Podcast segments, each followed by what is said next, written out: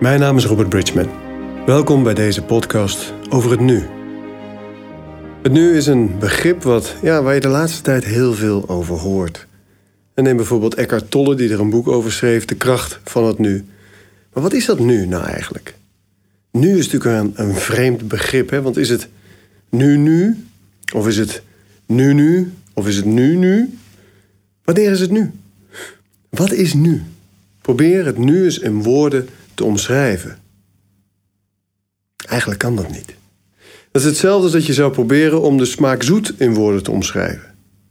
Of het gevoel van liefde. Dat kan niet. Probeer het maar eens. Omschrijf de smaak zoet in woorden.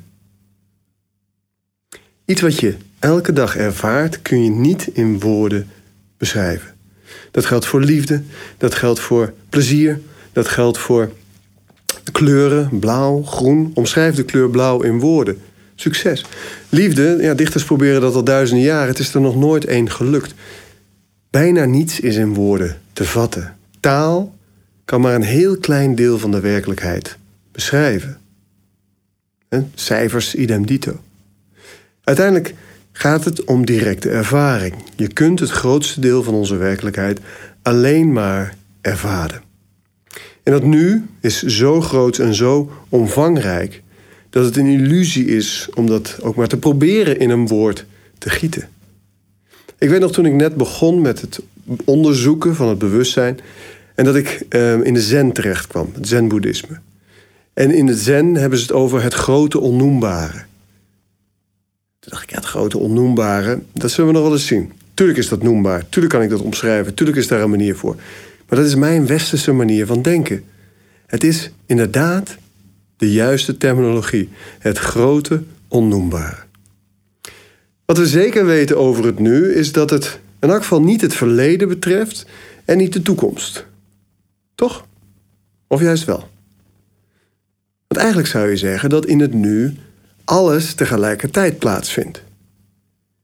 Nu is niet de afwezigheid van verleden en toekomst. Nu omvat alles, inclusief verleden en toekomst. Alles gebeurt tegelijkertijd, alles gebeurt in het nu. Tijd en ruimte is een dimensie die wij er met mentaal aan geven. Als je kijkt naar het nu en je kijkt naar jouw nu, is jouw nu dan anders dan het nu van mij bijvoorbeeld? Het antwoord is ja. Tijd is relatief, dat weten we. Ieder mens heeft een eigen nu. Ieder mens heeft een eigen in het moment zijn. Ieder mens heeft daarmee een eigen toegang tot het bewustzijn, want uiteindelijk is dat wat het nu is. Nu is toegang tot het bewustzijn. Voorbij de materie, voorbij de energie, rechtstreeks in het zuivere bewustzijn. En daar zijn gelaagdheden in. Je kunt even in het nu zijn door bijvoorbeeld je lichaam te voelen, door bijvoorbeeld uh, een mindfulness oefening te doen. Je kunt heel lang in het menu zijn door bijvoorbeeld ja, diepe meditatie, een week, een maand, een drie maanden. Er zijn heel veel gradaties van in het nu zijn. En hoe meer je in het nu bent, ja, hoe, hoe meer je ook de vruchten plukt van dat nu. Want het nu is het bewustzijn. En het bewustzijn, ja, daar zijn geen tegengestelden. Yin en yang is iets wat buiten het nu afspeelt. Denk maar eens aan het oceaanmodel uit deze module. Het oceaanmodel zegt, je hebt een bovenwater en een onderwater. Bovenwater is energie, materie, onderwater is bewustzijn. Bovenwater is tijd en ruimte. Bovenwater heeft alles een tegengestelde. Hoog, laag, dik, dun, groot, klein. Onderwater is alles. Dus in het nu, onderwater is alles. Er zijn geen tegengestelden. Er is geen tijd, er is geen ruimte, alles is. En de basisinstelling van het bewustzijn is liefde. Liefde, weten we, van al die mensen die daar in de loop der eeuwen zijn geweest, of dat nou christelijke heiligen waren, of islamitische soefies, of boeddhistische monniken, of yogis, of kabbalistische mystici, allemaal kwamen ze terug uit het bewustzijn en zeiden: hé, hey, het is liefde. De essentie is zuivere liefde. De essentie is gelijkmoedigheid, is gelukzaligheid, is wijsheid. Dus het nu, de kern van het nu is liefde. Onvoorwaardelijke liefde. Liefde zonder tegenpol, zonder haat, zonder angst. Haat en angst zijn oppervlakteverschijnselen. En dat geldt ook voor geluk. Geluk aan de oppervlakte, dat is niet meer dan het tegenovergestelde van ongeluk. Je kunt je heel gelukkig voelen van iets en vervolgens word je er heel ongelukkig van. Je was heel gelukkig, want je hebt net een nieuwe relatie en je bent heel ongelukkig, want na drie maanden sta je alweer op straat. Onder water hebben we het over gelukzaligheid. Een vorm van geluk die blijvend is. Kortom, onder water, in het nu zijn, in het bewustzijn zijn, helpt je om er staten van zijn te ontwikkelen die bijzonder prettig zijn. Gelijkmoedigheid, gelukzaligheid betekent dat wat er ook gebeurt in je leven, je eigenlijk je altijd wel oké voelt. Ook als je heel verdrietig bent, of heel boos bent, of heel gefrustreerd bent, dan zul je merken dat ja, dat het oké is, dat dat er mag zijn, dat je dat kunt accepteren. En er is geen mens dat al, die altijd gelukkig is en dat hoeft ook niet. Geluk en ongeluk, yin en yang, horen allebei bij het leven. En als je diep in dat nu bent, onder water, en je ziet die golven daar gaan, hoger en lager, hoger, lager, geluk, ongeluk, alles door elkaar, maar jij bent onder water, dan ben je daar veel minder vatbaar voor. En hoe dieper onder water je bent, hoe minder vatbaar. En hoe meer je ernaar kunt kijken, hoe makkelijker je het los kunt laten. En de kunst is om zowel onder water als boven water te zijn. De kunst is om die golf helemaal te zijn. En de golf die, ja, die opkomt, even eerst en weer ondergaat. Die golf die de, de zee is, de oceaan is een tijdelijke verschijningsvorm van een golf. Net als jij als mens, de mens, het universum. Jij bent het universum in de tijdelijke verschijningsvorm van een mens. En de kunst is om zowel universum als mens te zijn. Deepak Chopra noemt dat do be. Be is het zijn, het, universum zijn. Do is het mensen zijn. En het gaat om beide. Het gaat niet om één van beide. En heel veel spirituele tradities ja, is een soort van misvatting in mijn optiek. Een misvatting dat het gaat om beoefenen tot je transcendeert. Net zolang beoefenen tot je weg bent, tot je verlicht raakt. Dus in, het, de acht stappen van de, van de Raja Yoga noemen ze dat samadhi. In het boeddhisme noemen ze dat verlichting, enlightenment. Net zolang beoefenen tot je niet meer terug hoeft te komen. Die uitweg is volgens mij niet waar het over gaat.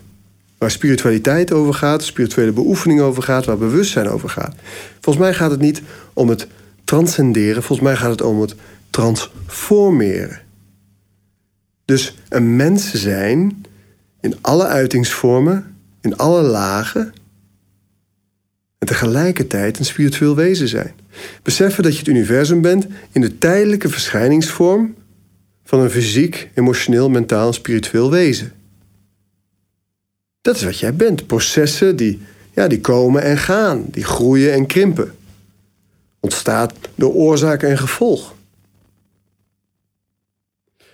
Als je dat realiseert en tegelijkertijd het leven neemt zoals het is en ervaart zoals het is, het avontuur van het leven aangaat, dan doe je in mijn optiek waarvoor je gekomen bent.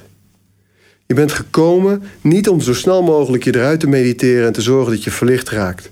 Je bent ook niet gekomen om te gaan geloven dat je een mens bent, een klein mens, afgescheiden van de grote wereld.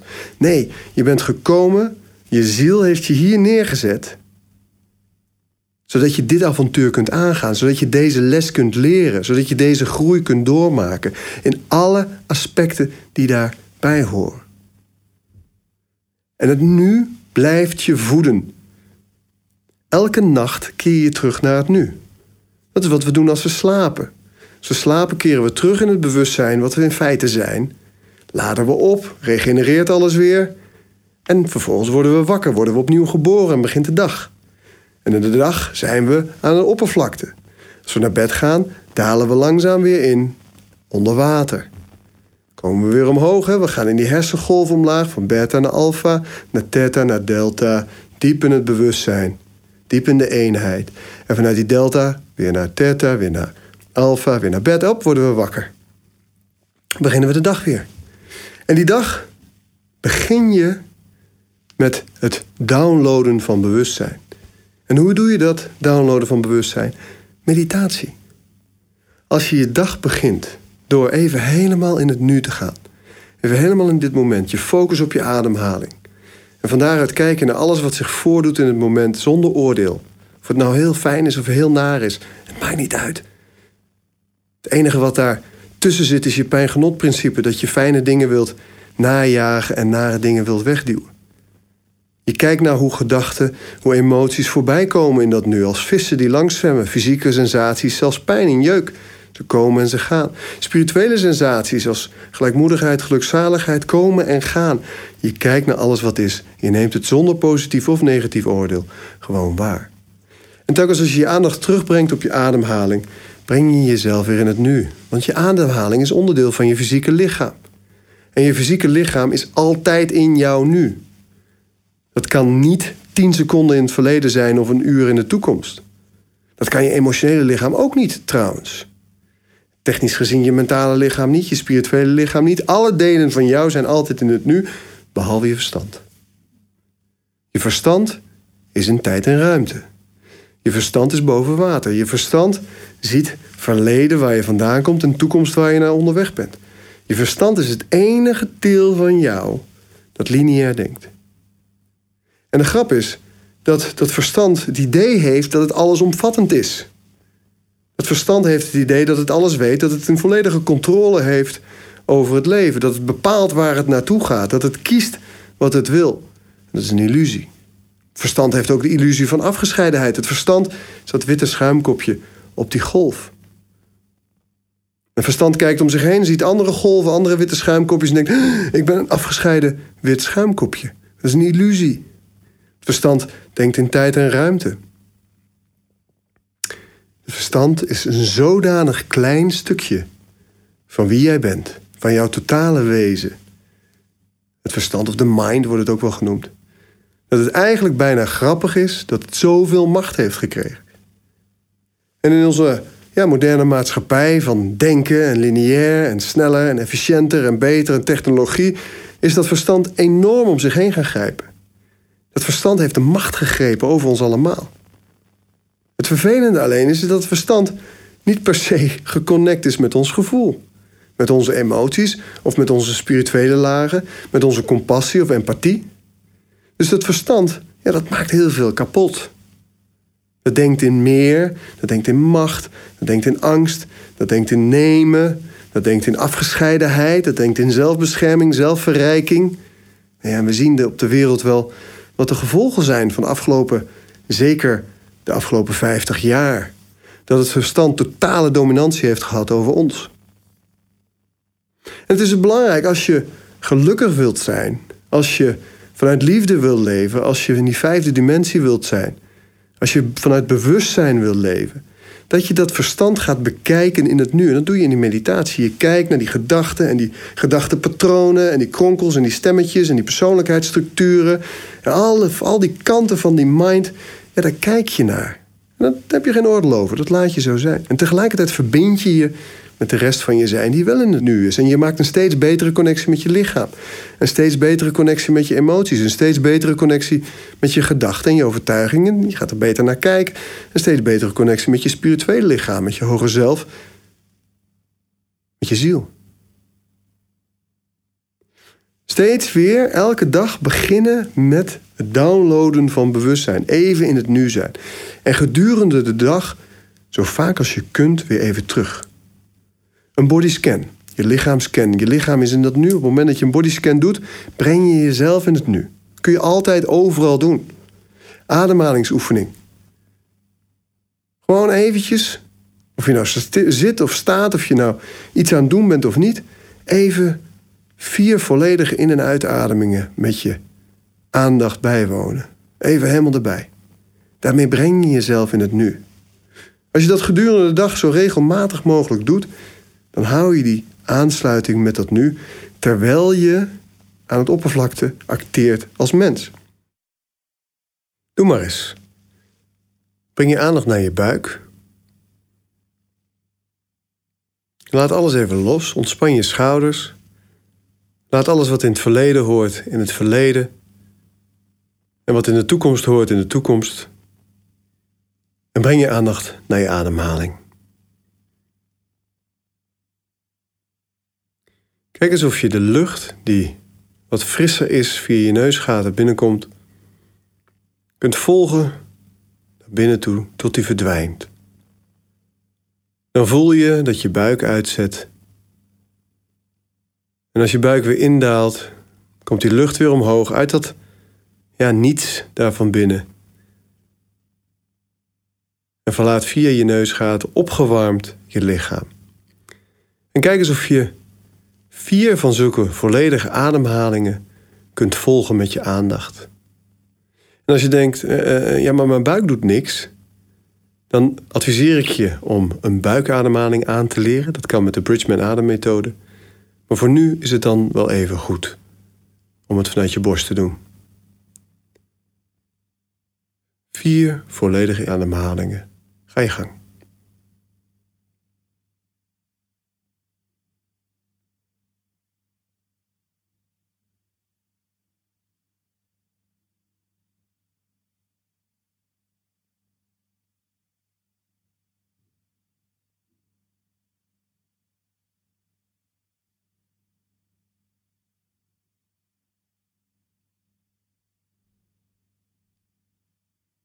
Het kan maar zo zijn dat dat een hele prettige sensatie met zich meebrengt.